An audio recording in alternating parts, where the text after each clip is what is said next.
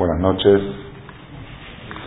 Hoy día martes para miércoles 25 de Kislev 5765, 7 de diciembre 04, primer noche de Hanukkah, que al final de la charla de Hashem tendremos la dicha de juntos encender la menorá y decir las tres verajot, la Likner Hanukkah, Shazanisim Lagotenu, Shechianu Bekiemanu Veillanu, las manos de agradecer a Hashem por haber llegado a esta fecha.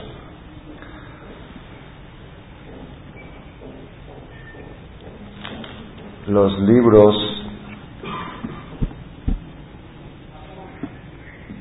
de nuestros sabios contemporáneos resaltan mucho la trascendencia de la fiesta de Hanukkah. Hablan mucho sobre esta fiesta que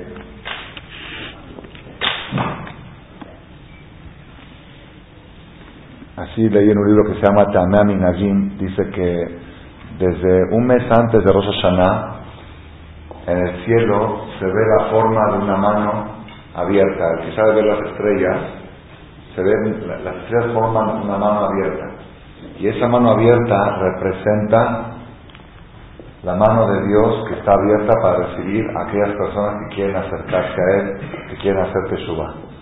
Y esa mano está abierta en el cielo pasa Roshaná, pasa Kippur, Sukkot, Simchat Torah y sigue abierta hasta el último día de Hanukkah. Después del octavo día de Hanukkah ya desaparece esa mano en el cielo. Dicen que la fiesta de Hanukkah es el cierre, es el broche de oro de todo el ciclo festivo. En realidad, la fiesta de Hanukkah no es una fiesta bíblica, es una fiesta histórica, porque en la Biblia nada más existe las fiestas que conocemos que son Pesach, Shavuot, Sukkot, Rosh Hashanah, Kippur, Simchat Torah. No, esos son las de la. Rosh Chodesh también es de la Torah y Shabbat. Pero Hanukkah y Purim son fiestas de los Jajamim a través de una historia que pasó. Entonces, sin embargo, en los libros dicen que esta fiesta tiene un aspecto de, de cierre, un aspecto de broche de oro de todas las fiestas. Y al parecer, el nivel de esta fiesta de Hanukkah es superior a todas las demás, a todas las fiestas bíblicas. Como que digamos que en Pesach la persona sube al primer piso, construye el primer piso, en Shavuot el segundo piso, en Rosh el tercero, en Kippur el cuarto, en, Sukkot el quinto, en, en, el sexto y en Hanukkah el último piso. El último piso del edificio es Hanukkah, lo más es la cúspide del, del. ¿Cuál es, cuál es el mensaje breve de Hanukkah? Ahora vamos a ver un poco más a fondo. El mensaje breve de Hanukkah es, si queremos definir esta fiesta, es la fiesta en la cual nosotros tratamos de garantizar la continuidad del pueblo judío, la continuidad de la identidad judía. Porque el pueblo judío, pueblo judío tiene algo muy raro, muy diferente. Todos los pueblos normalmente, el diccionario español dice así, el diccionario inglés todos dicen, ¿qué es un pueblo? Un pueblo es un grupo de personas que se unen a través de una sola tierra, tienen una tierra en común, o tienen una lengua en común, tierra en común, luego en común, y no me acuerdo de la tercera cosa. Tienen que tener algo, de tres. El pueblo de Israel somos un pueblo sin tener una tierra en común, porque tenemos en todas partes del mundo, sin tener una lengua en común, porque hablamos todos los idiomas. Hay judíos que hablan inglés, que hablan español, que hablan francés. Dice, entonces, ¿qué es lo único que nos une a nosotros como pueblo? Es la Torah, lo espiritual. El Sefer Torah, eso sí dicen, esto sí lo tenemos en común todos los judíos del mundo. El Sefer Torah. La fiesta de Hanukkah es la fiesta de que afianza la identidad judía. La persona que quiere garantizar que sus hijos, nietos, bisnietos, tataranietos sigan en el camino, Hanukkah. La Gemara dice Aragil Maseje Shabbat, hoja 23, columna 2, Aragil Bener Adiamen Banim también la persona que procura cuidarse con la vela de Hanukkah de hacerlo correctamente, se le asegura o se le garantiza descendencia de hijos conocedores de la Torah, también de así se la Quiere decir que tiene una fuerza, ya sea mística, o ya sea filosófica, como vamos a explicar, el sentido de la Torah de Hanukkah tiene una fuerza de implantar, de inculcar, de arraigar la identidad judía en, nuestra, en nuestras próximas generaciones hasta la llegada de Mashiach. Esa es la fiesta. La fiesta de Hanukkah representa la lucha, la batalla que hicieron los Maccabim contra los griegos. Los griegos no pretendían hacerle daño físico a los Yehudim. A diferencia de todas las generaciones antisemitas, que era un odio físico como el de Hitler, o otros, otras persecuciones que era algo físico, alguna envidia por, las riquezas materiales judías o otras cosas, la historia de los griegos fue diferente. Los griegos, ellos, aquel judío que aceptaba la cultura helénica, no tenía problema. Ellos querían destruir la cultura. Ellos prohibieron por ley respetar Shabbat. Prohibieron por ley hacer Brit Milá. Era, era, un, era una, un delito penal celebrar los Chodesh. Así está, tres cosas ellos prohibieron por ley y luego fueron aumentando, prohibieron que las mujeres se sumerjan en la tevilá. Todo lo que caracteriza las bases de, de la cultura judía querían ellos erradicarla. Y los Hashmonaim, los salieron a pelear no por algo material, sino por algo espiritual. Y el resultado de toda esa batalla, ¿cuál fue? Estas velitas. Nosotros no celebramos la batalla, no hacemos este, en Hanukkah macabiadas. Aunque fueron Maccabim, no hacemos macabiadas. No nos interesa la fortaleza y el heroísmo de cinco hermanos que fueron contra un imperio. Eso, eso no entra en la no entra en la importancia. El pueblo de Israel nunca fue orgulloso de su heroísmo militar o físico. Ese no es, no es el punto que tenemos que resaltar ante nuestros hijos, sino el heroísmo de estos macabín es que finalmente lograron restaurar el encendido de las velas en el templo sagrado de Jerusalén y nosotros hoy en día celebramos la fiesta de Hanukkah no con armas representando a la guerra, sino con velas de Hanukkah para decir que esto es lo más importante para nosotros, lo más, la esencia de todo lo que uno hace en la vida, el fruto de todo lo que uno hace es esta velita, es lo espiritual, es lo, el punto de superación que obtiene la persona. Todo lo demás es pasajero. La persona está aquí 60, 70, 80, 90 años, después de 120 años se va y se acostumbra que hacen discursos después de que fallece alguien y dicen, esta persona era así, era, yo nunca he estado en un discurso que digan, este señor los domingos se comía siete bisteces asados con tres cervezas. Este señor cuando era chavo era un reventado, se llevaba unas chavas a la discoteca y era muy, era muy, este tipo se iba a tres cruceros por año, este tipo se construyó su casa en Cuernavaca. ¿Qué dicen? No, ojalá, ay, ay, no, cállate, no digas eso, ¿por qué no? No es la vida eso, no es vida. El Señor sabía vivir, sabía vivir. Ay, de eso no se habla ahora. Porque, ¿qué dicen? Dicen, no, tenía la sonrisa, le gustaba ayudar al prójimo, era un buen marido, era una buena mujer. ¿Por qué no dicen que era un buen comedor en los restaurantes, que sabía comer bien, que tenía buen estómago? Ay, porque hay, porque su estómago se están comiendo los gusanos ahora. ¿Qué vamos a hablar de su estómago? Porque todos sabemos que de todas las guerras y de todas las batallas que hicieron los macabíes, todo Alejandro Magno hizo sus guerras y pasó a la historia. Las guerras que hubo, las guerras mundiales, los bárbaros, todo eso no quedó nada. Esto todavía queda. Esto lo tenemos. Sabemos que al final lo único que perdura es lo espiritual. Y esa es la fiesta de Hanukkah. En la fiesta de Hanukkah nosotros encendemos la vela diciéndole a nuestros hijos lo que vale en la vida todo es importante, se necesita dinero, se necesita salud, se necesita ejercicio, se necesita deporte, se necesita distracción, todo es una necesidad, pero no es objetivo. La necesidad no es un objetivo.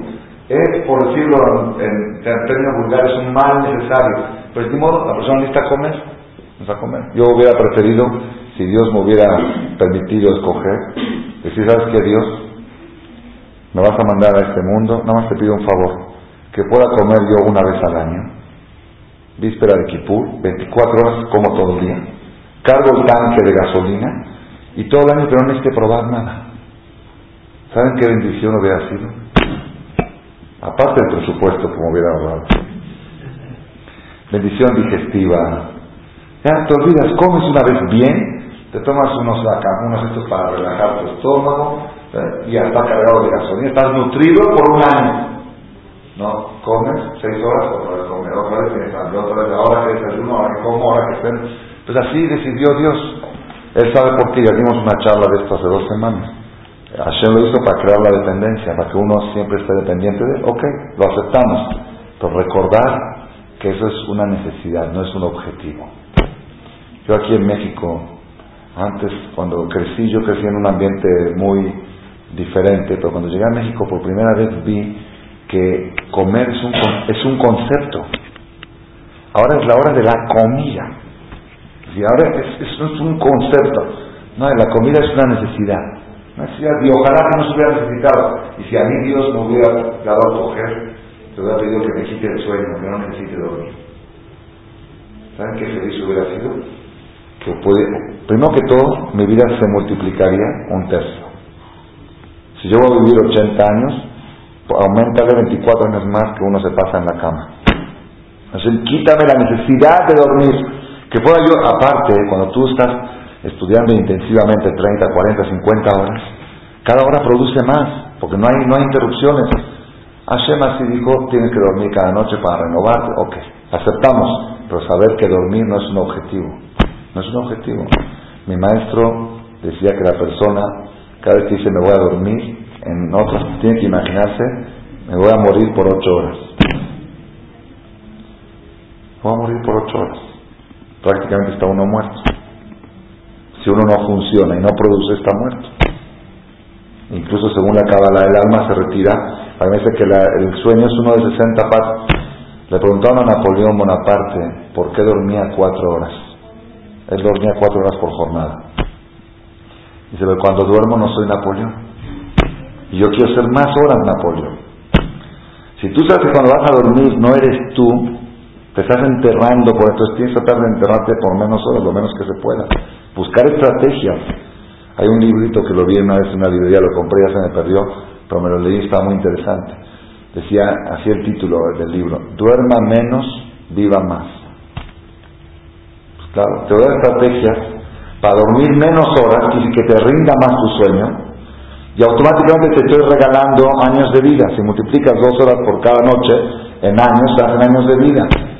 Entonces, todo la persona tiene que aprender y enseñar e inculcar a sus hijos que todo, qué es lo necesario y qué es el objetivo. Comer es necesario, dormir es necesario, trabajar es necesario, tener dinero es necesario, distraerse es necesario, hacer pero eso no es objetivo, objetivo es el objetivo es mitzvot. Y eso los hijos lo tienen que respirar en el hogar, en el ambiente. ¿Cómo lo respiran? ¿Cómo lo respiran? Los hijos saben ver de los padres lo que no dicen directamente, lo que se ve, lo que nosotros no nos damos cuenta, ellos lo observan. Ellos saben percibir qué es, escuchen bien este mensaje, porque quizá vale la pena toda la conferencia por este mensaje. La palabra Hanukkah viene de Jinuj. Jinuj quiere decir educación. Jinuj también quiere decir inauguración. Cuando nosotros educamos a un niño, lo estamos inaugurando en la vida. Los hijos perciben Escuchen bien lo que voy a decir no las acciones de los padres, no tanto las acciones. Ellos perciben las emociones de los padres. Ellos perciben a través de las emociones qué es más importante y qué es menos importante, qué es número uno y qué es número dos. Y eso a veces es más trascendental que las acciones. Quizás tú puedes ver dos tres personas un nivel de religión igual, Shabbat, Kashet, y es que pasó, lo que pasa es que qué emoción tienes para cada cosa. Yo conocí un caso de un señor en Israel muy, muy religioso, muy, de los bien, que respetan todo, todo, todo, y lo alenu, lo alenu, este, un hijo se le descarrió, se descarrió, dejó Shabbat, dejó Kasher, se fue ya estaba con colita, con aretes, para papá fue una tragedia, un papá que tiene tan arraigada la religión que su hijo se le vaya tan lejos. Y este, este rabino, este religioso le preguntó a un amigo de, de la misma edad, Dice, tú eres muy amigo mío, ¿me puedes decir en qué me equivoqué?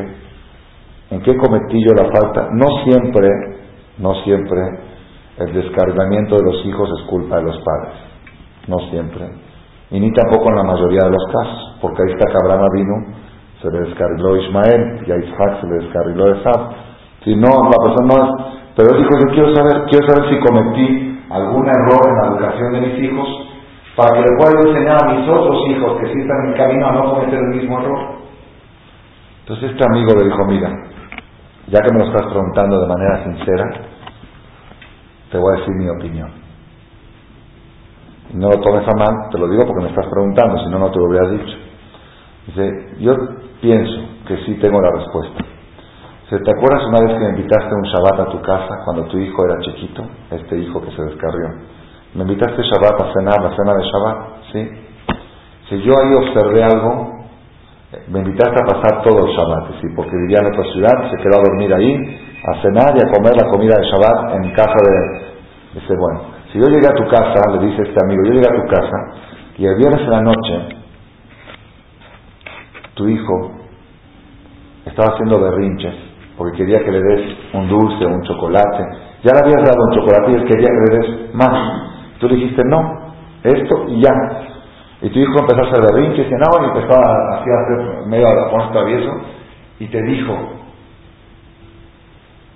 pues si no me das chocolate, me voy a vengar. Así dijo tu hijo. Y tú no, no le hiciste caso. ¿Qué hizo tu hijo?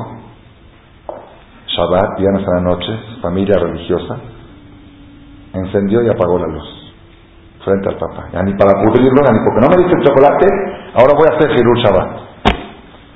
¿Cuál fue tu reacción? Tu reacción fue,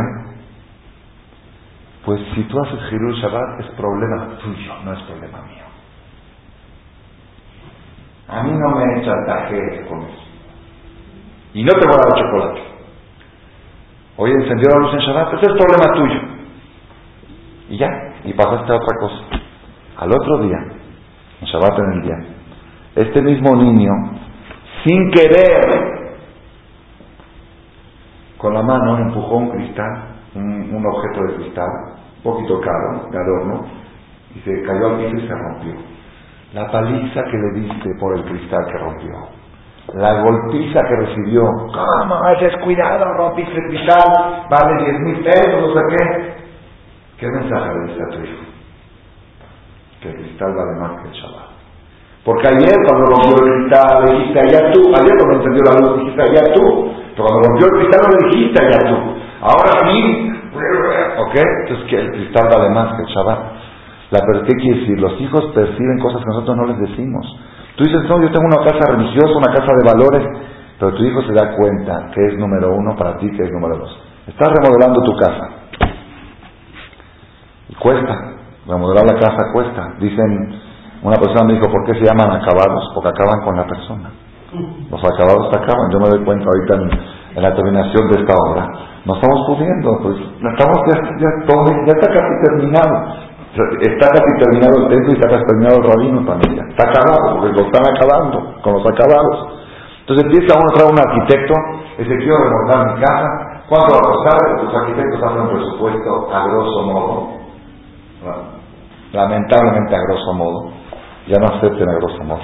Dice, mira, más o menos con 300 mil pesos la dejo, ¿ok? Y luego entras, ya hacen 400, hacen 500, hacen 600. Ya, ya, ya estás casi terminando y acabando, terminando y acabando. Y de repente viene la gente dice, mira, después de toda esta decoración, si le metes un foco aquí y allá, no sé qué, le dan un efecto de luz y le va a ver precioso. No va a costar 50 mil pesos. ¿Tú qué dices? Ya le metí un millón de pesos. Y, si ya dice que va a lucir muy que luzca más, ponle 50 pesos, ya que luzca. Así Después te dice, mira, ahora esto quedó muy bien, pero ahora hizo contraste con esto. Si le pones acá ya, son otros 20. ¿Sabes que ya le metí un millón cincuenta? Ponle. Y así va uno poniendo y poniendo y poniendo, hasta que ya se le fue de 300 mil pesos a, a un millón y medio. Ya llegó, la casa está terminada, todo acabado, decorado, y los hijos están viendo, los hijos ven, pues ni modo, papá está decorando la casa y hay que, las cosas suben, los precios y ¿está bien? llegó el momento de ir a comprar la mezuzá. El papá se lleva a su hijo a la tienda donde venden la mezuzá, porque lo quiere educar a la religión, que mi hijo vea que es importante comprar una mezuzá. ¿Está bien? Muy bien, mis respetos. ¿Está bien? Llega a la tienda de la mezuzá, quiero comprar unas mezuzot para mi casa. ¿Cuántas quieres? Pues, ¿cuánto es lo mínimo que es suficiente? Le dice el vendedor, cada puerta. Ah, este me está vendiendo la cara. ¿Qué cada puerta? Ni cada puerta. Va a preguntar, sí, cada puerta, ok. Cada puerta. ¿Cuántas puertas tiene? Así como la regulación nueva que hizo, 35 puertas. 35 mezuzot. Ok. ¿Cuánto cuesta? ¿De qué, de qué, de qué calidad quieres de mezuzá? Le dice el papá, su hijo está al lado escuchando. Dice, por favor, la más barata, la más barata. La más barata cuesta Por un papelito. Cuando pusiste el foco, no dijiste por un foquito así. Entonces, ¿qué, ¿cuál es el mensaje que percibe el hijo? La decoración de la casa, ponle ponle y ponle. Esa casa que se va a quedar aquí, cuando tú vas a estar en el cementerio, en el panteón, la casa se queda. Pero la mezuzá, lo más barato que se pueda. Es más, yo creo que la mezuzá tendría que regalar la comunidad. Esas cosas espirituales venir de la comunidad, son servicios comunitarios. Y yo conozco papás que se la pasan meses hablando en la mesa de Shabbat de los rateros que son los que venden mezuzás. ¿Cuánto le sacaron por las mezuzás? Y el arquitecto, es, su trabajo, ¿qué quiere? Tienen que ganar, tienen que vivir de algo, ¿no? Entonces, ¿cuál es el mensaje? Por eso digo, eso es Hanukkah. Hanukkah es que nosotros digamos a nuestros hijos, mira hijo, la guerra, los macabín ganaron, pelearon, todo eso no importa, lo que importa ahora es que tenemos esta amistad, dos mil años, es lo que quedó de toda esa gran guerra mundial que hicieron los macabín contra los, contra los griegos. Esto es lo que nos ha conservado. Lo que tenemos que nosotros tomar como ejemplo. La fiesta de Hanukkah es increíble maravillosamente increíble es la única fiesta, la única fiesta, la única, la única circunstancia judía, escúcheme lo que estoy diciendo, la única circunstancia judía que no hay mitzvah de hacer seudá. Shabbat, mitzvah de hacer seudá, seudá una comida, con pan de preferencia. Rosh Chodesh, mitzvah de hacer seudá. Sábado en la noche, Surah Revit, mitzvah de hacer Seudá, la vida Mele. Pesa, mitzvah de hacer Seudá, siete días. Shavuot, mitzvah de hacer Seudá. Roshaná, mitzvah de hacer Seudá. Kippur, mitzvah de hacer Seudá, en la víspera de Kippur y acabando Kippur. Sukkot, Seudá. Simchat Torah, Seudá. Purim, Seudá. Brit Milá, haces Brit Milá, circuncisión, una cirugía, seudá. Oye, cirugía, seudá, cirugía, ¿qué es eso? ¿Dónde se ha escuchado eso? ¿Celebrar una cirugía? Está bien, es una obligación de hacer esa cirugía, la hacemos en el quirófano y estamos así con el corazón, ¿no? Las de, traigan 10, 7 tipos de pasteles y shrab y, y seudá y con música y con orquesta. Estás celebrando la operación de tu hijo. Pidió una vez seudá. Hatuna, boda, seudá. Sheba Berajot, seudá. ¿Ya acabamos con la seudá? No acabamos. Si te metes a estudiar Torah, acabas un tratado del Talmud. Cuando terminas un tratado del Talmud, seudá, un maseje. ¿Qué más? Por donde quieran, por donde busquen los judíos, nos la pasamos pachangueando. Como buscamos causas para seudá. Viene en Haruch, Código de Leyes Judías, en el capítulo 671, que es casi al final de todas las fiestas. Y dice, en Hanukkah no hay mitzvah de hacer seudá. Ah, pues si quieres comer, come. Pero no, no hay mitzvah. Las seudás que acostumbran, las fiestas de Hanukkah que acostumbran a hacer, no son fiestas de mitzvah. No son de pecado, pero tampoco son de mitzvah. No hay mitzvah hacer. ¿Por qué? Porque esta fiesta no fue asignada para ser celebrada mediante comidas, sino mediante agradecimientos y alabanzas. Y yo tuve una pregunta, ¿qué le molestaba a los rabinos, a los hajamín que establecieron Hanukkah hace dos mil años? Si todo va con seguridad, métele seguridad en Hanukkah también. Pero ese problema. Que ganen un poquito los restaurantes también, los catering. ¿Qué les molestaba ponerle seguridad? Era un problema para ellos poner seguridad también en Hanukkah. Ellos quisieron resaltar que es la única fiesta netamente espiritual. Netamente. No tiene nada. Todas las fiestas tienen algo de material. Pesach por la libertad de la esclavitud, en cada fiesta Sukkot, las cabañas que cubren del sol, cada fiesta tiene al Purín, teníamos, pero esta fiesta no tiene nada, esta fiesta tienes que recalcarlo y que tus hijos entiendan qué es lo que papá está celebrando. Papá está celebrando la identidad judía y nada más.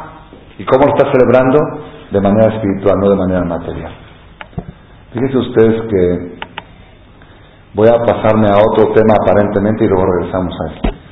Dice la Dice la, el Midrash, la Perashá de la semana pasada, Perashá Bayeshev, dice así. Todo lugar donde encuentres la palabra Bayeshev en la Biblia, estudia la Biblia, donde encuentres el término Bayeshev. ¿Qué quiere decir Bayeshev? Bayeshev Jacob, y se asentó Jacob, habitó Jacob. Todo lugar donde encuentres la palabra Bayeshev en toda la Biblia, desde Bereshit hasta el final, prepárate para algo triste Eno ela lashon tzam. Vayeshev es, un, es una expresión de que viene una historia triste, una historia quizá trágica. Y empieza a mencionar en Midrash ejemplos. Vayeshev Jacob, luego viene la venta de Yosef, se separó el hijo más querido, se separó 21 años por envidia de los hermanos.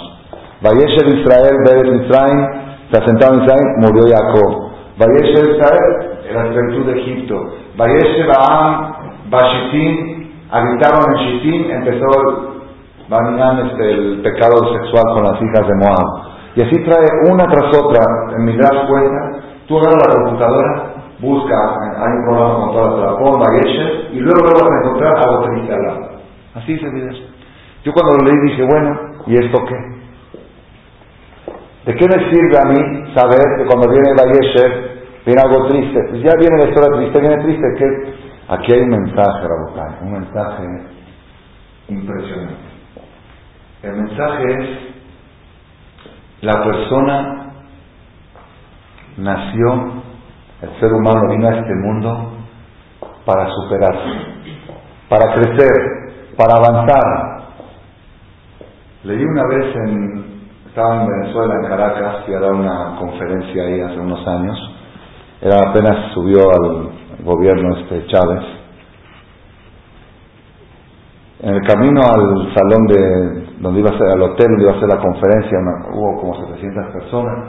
Estaba yo preocupado y cómo voy a empezar la charla. Siempre para empezar hay que tratar de empezar con algo, así es una estrategia de oratoria. Está en el libro de Rabén Moshe Lotzato. Dice, lo principal de una conferencia es la apertura y el cierre. Todo en medio, dale vueltas como quieras, pero abrir, dice, y la apertura tiene que ser siempre algo novedoso, algo llamativo. No empezar con algo aburrido, empezar con algo ahí y el cierre. En el medio, ya el cuerpo de la de la también tiene que ser interesante para no se duerma la gente. Pero, ¿cómo voy a abrir esta? Era mi primera aparición en ese país, en Venezuela, en Caracas. Dije, me gustaría abrir con algo novedoso. Estoy caminando con el taxi que nos está llevando, el coche que nos está llevando rumbo al hotel, y veo un anuncio de Chávez, del, del gobierno, que decía así, me quedó hasta ahora grabada, me grabado mensaje. De todo se puede aprender también de un comunista. Dice, no temas caminar despacio, teme quedarte estancado. No tengas miedo de ir despacio. Mientras estás caminando, estás avanzando, aunque sea despacio, estás avanzando. El temor que tienes que tener es quedarte estancado. Eso es lo más peligroso, es una persona estancada.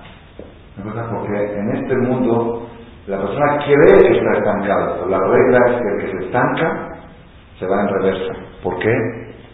Porque es como que estás en una escalera mecánica, una escalera eléctrica, que va para abajo. La única forma de no irte para abajo es subir. Entonces, no, yo ni subo ni bajo, me quedo en este escalón, te vas a, al final llegas abajo. Este mundo es una escalera que la única forma de no bajar es subir. Eso es un, dice, Colma con cuando la persona quiere Bayeshe, cuando la persona se quiere estancar, cuando la persona dice ya, ya a nivel que llegué está bien, hasta aquí es suficiente, yo estoy conforme. Nunca, nunca te quedes estancado, nunca estés conforme.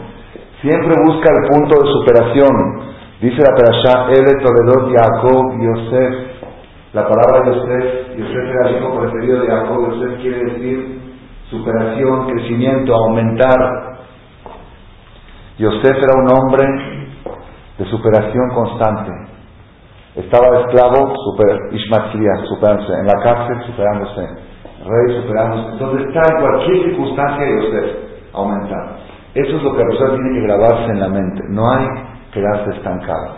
No hay que quedarse estancado. Fíjense ustedes que cuando nosotros encendemos las velas de Hanukkah, la Gemara dice que originalmente la mitzvah es una sola vez, cada noche una sola. Sin embargo, dice la Gemara que es mejor cada día aumentar uno. ¿Por qué?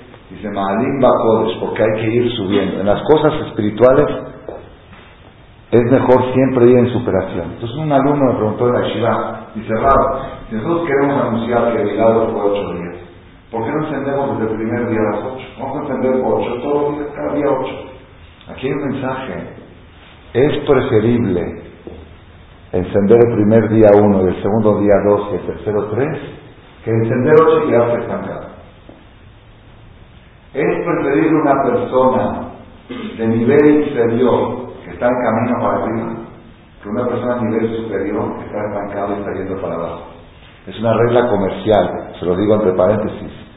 Si tú quieres hacer una sociedad y tienes un dinero para invertir, y hay dos comerciantes, un comerciante muy rico, pero que está en bajada, su negocio está en picado. Y un comerciante pobre, pero que está en subida, ¿con quién tienes que asociar? Pues uno dice, no, pues con el rico. No, ese es el error, te equivocas. Tienes que asociarte con el que está subiendo. Es uno de los mensajes más importantes. Vayeshe viajó, Kolma Shekatu Vayeshe, si la persona se quiere estancar, necesita superar. Ahora fíjense ustedes, que en realidad, en realidad, el ser humano que tiene la disciplina constantemente se está superando. La persona se levanta en la mañana y dice las verajot shachrit, las verajot de la mañana, ya es otra persona. Antes de las verajot estabas en un nivel, después estás en otro nivel. Luego la persona dice el Shema, sube otro nivel. Dice la mirada, sube otro nivel. Comes una fruta y dices verajá, otro nivel. Ustedes mismos que están aquí sentados, a las 10 de la noche estaban en otro nivel. Y ahora son 10.45 y ya están en otro nivel. ¿Por qué? Tienen 45 minutos escuchando Torah. 45 minutos sacrificando su cansancio de todo el día para escuchar a un rabino que aparte de todo es aburrido. No, no es tan aburrido, pero están escuchando. Y eso, eso hace superación, superación. Ustedes pueden haber estado ahora en alguna discoteca, en algún restaurante, en algún cine, en algún otro lugar, ¿no? Venimos aquí a escuchar la palabra de Hashem. Nada más una cosa. Una cosa, es un secreto que yo lo estoy aplicando los últimos días desde que descubrí esto. Antes de venir a una conferencia, tienes que pensar 10 segundos y decir, vengo a superarme vengo a crecer. Antes de decir Shahri, antes de ponerte el tefilín, decir, me, dispongo a subir un escalón más. Si tú te mentalizas de que a través de esto yo me voy a superar, entonces te superas. Pero si tú lo tomas ya como una rutina, un deber, cumplir una obligación, no creces, no te superas. Es lo que tenemos que nosotros aprender en la fiesta de Hanukkah. Fíjense que la, vela de Hanukkah, la flama, la flama, el fuego es el único objeto material que no está influenciado por la fuerza de gravedad.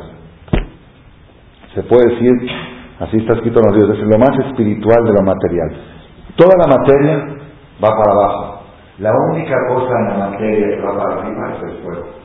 por eso el fuego representa el alma, por eso el Nishmat se enciende, Nera Shem Nishmat Adam, se enciende, porque la Neshama, el alma jala para arriba y el cuerpo jala para abajo.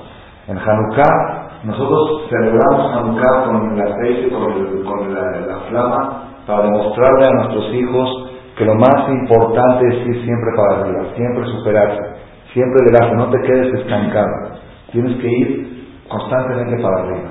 Esta semana estuvo un rabino de visita el Shabbat y dijo algo precioso, algo muy, muy bonito que me fascinó, me fascinó.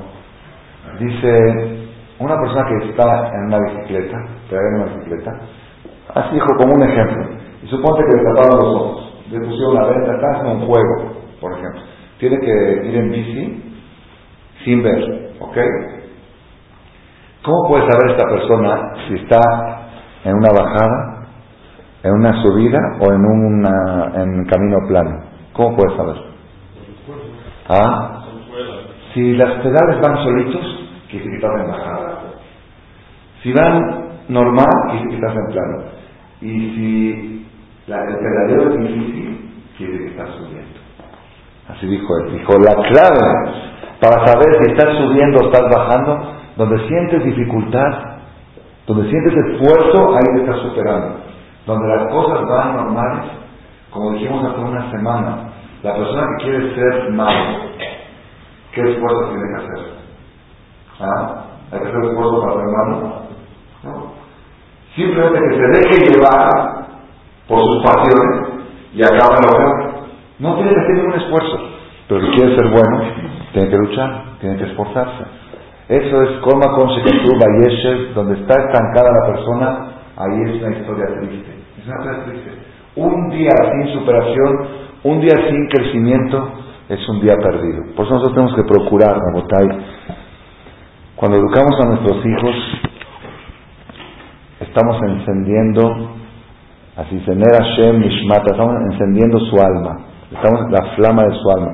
Cada vez que le enseñamos a nuestros hijos un valor, una mitzvah, una educación, cuando le enseñamos a nuestros hijos la importancia de ayudar al prójimo, la importancia del respeto a los demás, la importancia de tener, de tener algo que te haga distinguir de los demás, algo que no seas del montón,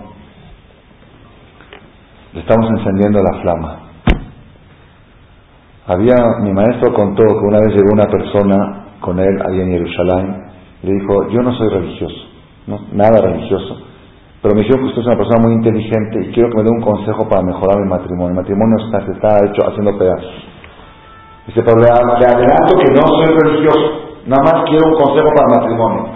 Digo, ok, digo, ¿quieres un consejo para el matrimonio? ¿Tú qué haces todas las mañanas cuando te levantas? Entonces me levanto, desayuno y me voy a trabajar. Dice, bueno, a partir de hoy, te levantas, te pones el tefilín Dice Shahrit, desayunas y te vas a trabajar. Rabino, yo le diría que yo no, no soy religioso, yo vine a dar un consejo, que dando un consejo para el matrimonio. No, usted está dando un consejo para la religión, yo le doy un consejo para la Dice, no, te está dando un consejo para la Dice, ¿por qué? Te voy a explicar, te voy a explicar. Se dijo el, el. Dice, la base número uno para que un matrimonio funcione es que la mujer valora a su marido.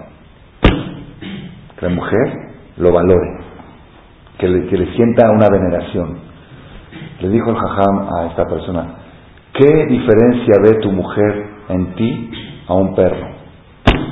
Dice, tú haces lo que hace la vaca y el perro igual.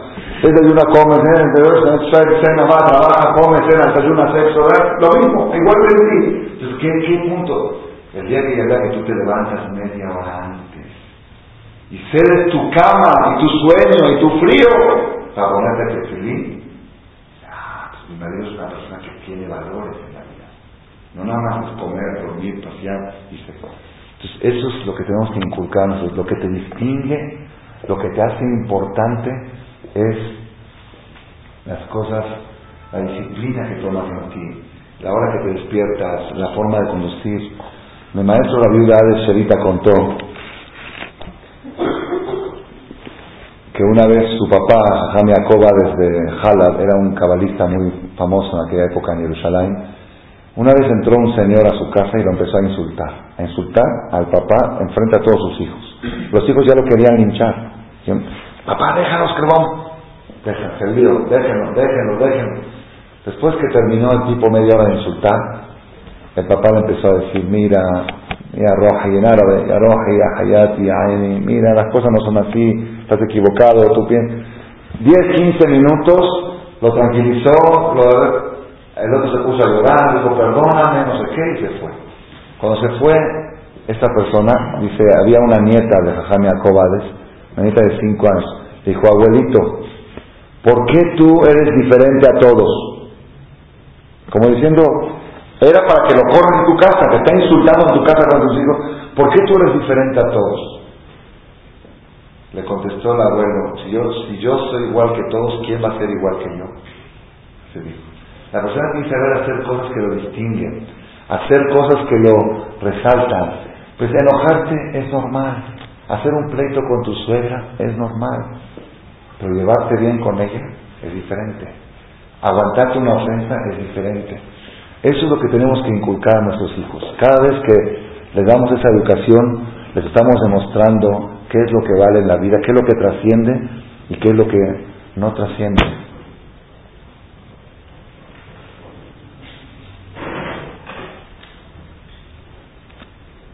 La vela de Hanukkah, cuando la encendemos, tiene una medida, tiene que durar, así dice, tiene que poner cantidad de aceite, suficiente para que dure por lo menos media hora. Algunos dicen que no, que tiene que durar mientras hay gente por la calle. Mientras hay gente que la pueda ver, tiene que estar encendido el aceite. Yo quise tomar este ejemplo. Nosotros cuando educamos a nuestros hijos no es suficiente con enseñarles las cosas. Tenemos que educarlos de una manera que esa educación dure, que tenga un tiempo de duración, media hora, un tiempo, no sé qué, qué representa. Pero esta semana estaba leyendo, estudiando así con los muchachos de la yeshiva, que dice que si la persona puso suficiente aceite, pero lo encendió en un lugar donde hay viento, que el viento la va a apagar antes de la media hora, aunque puso suficiente aceite, no cumplió con la mitad, porque ¿de qué decir que pusiste aceite para media hora si el viento la va a apagar por media hora? Digo, todo esto es como ejemplo, la persona tiene que saber que en el mundo hay muchos vientos. Uno quiere educar a sus hijos. Hay personas que por error dicen, yo voy a mandar a mi hijo a la misma escuela que yo fui. Y si mi hijo sale igual que yo, pues no, está tan mal. Tienen que saber que las generaciones cambian. Tienes que saber que hay vientos. Los vientos que hay hoy no son los vientos que había antes. Hoy hay huracanes que antes no habían. Hoy, la educación que tú recibiste hace 40 años y tu hijo recibe la misma, te garantizo que te asimila. Porque hay otros vientos, hoy hay internet, hoy hay, los medios tecnológicos, la calle, el satán, el Yetzirará, está haciendo las últimas, las últimas, como dicen, este, patadas de, de, que uno está por morir, el, mal se está por acabar. Cuando llegue Mashiach no va a haber el mal como desesperación, la maldad está creciendo a niveles que tú no le puedes dar la misma educación que tú recibiste, no alcanza. La educación que tú recibiste viene un viento y la apaga. Tienes que encender la educación a prueba de vientos. Y no es fácil, la persona no, no puede estar uno confiado, uno no sabe. Uno dice, bueno, pues yo a mí me enseñaron así, yo estoy enseñando a mis hijos. No, a ti te enseñaron así. Me dijo una jovencita de 26 años, dice, es más fácil encontrar una virgen de 26 que una de 16. ¿Por qué? Porque los años, dice, la decadencia moral es tan grande que de aquí a 10 años ya es otra juventud, es otra generación, es otra... Entonces la persona tiene que protegerse más. Eso es Hanukkah. Hanukkah es la fiesta en la cual nosotros los les enseñamos a nuestros hijos qué es uno y qué es dos, qué es lo que vale y qué es lo que menos vale. Ojalá, Barán, que tengamos el dejud, la dicha de poder inculcar la educación, Hanukkah es Jinuj, encender la flama de nuestros hijos, el punto número uno, que aprendan siempre a superarse, siempre a crecer. Una persona me dijo algo muy, muy bonito y ya lo he repetido en varios, varios países del mundo y en varios, no sé si lo dije aquí, lo digo por si se me olvidó o por si alguien no lo ha escuchado. Dijo algo impresionantemente verdad y precioso. Dice, un yehudí nunca pierde Nunca pierde. Si gana, gana. Y si pierde, aprende. Y si aprendió algo de su caída, ya ganó. Que ganó, una aprendizaje. Entonces siempre gana. O ganas lo que querías ganar, o ganas que aprendiste qué es lo que no debes de hacer. Entonces también eso. Cuando la persona pierde, si la persona ni gana y ni aprende, si la persona comete un error, pierde y vuelve a cometer el mismo error, ahí sí perdiste. Por entonces no ganaste nada, no aprendiste. Es lo que tenemos que agarrar nosotros de, este, de esta fiesta de Hanukkah. Todo el tiempo tenemos que estar ganando, ganando. O gano que obtengo mis metas, o gano que aprendí algo nuevo de mi caída, aprendí algo de nuevo de... Hashem que nos ayude, ¿verdad Hashem? Que podamos siempre estar en crecimiento, en superación, en aprendizaje, y por sejud de esto, que podamos ver a nuestros hijos y nietos y bisnietos, todos en el camino de la disciplina, de la superación constante, y de esta manera poder recibir el Mashiach Tzidkenu, Bimerá Amén, Amén. A continuación vamos a tomar un libro de estos, cada uno que tome para encender el Hanukkah y decir el Mao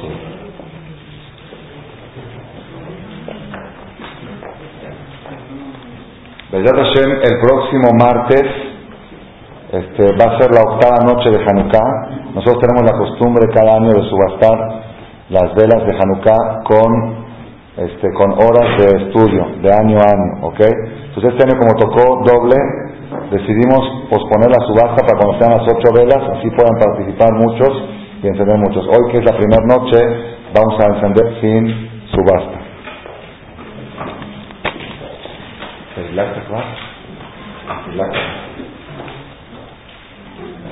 ¿Hay alguien que todavía no haya encendido en su casa?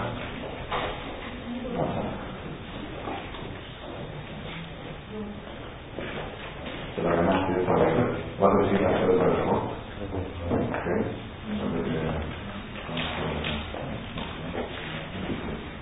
ברוך אתה אדוני אלוהינו מלך עולם אשר אישה מבוטל וציוונו להדליק נר של חנוכה. אמן. ברוך אתה אדוני אלוהינו מלך עולם שעשה נציג לאבותינו והם מהם בזמן הזה. אמן. ברוך אתה אדוני אלוהינו מלך עולם שהחיינו וקיימנו והגיענו בזמן הזה. אמן.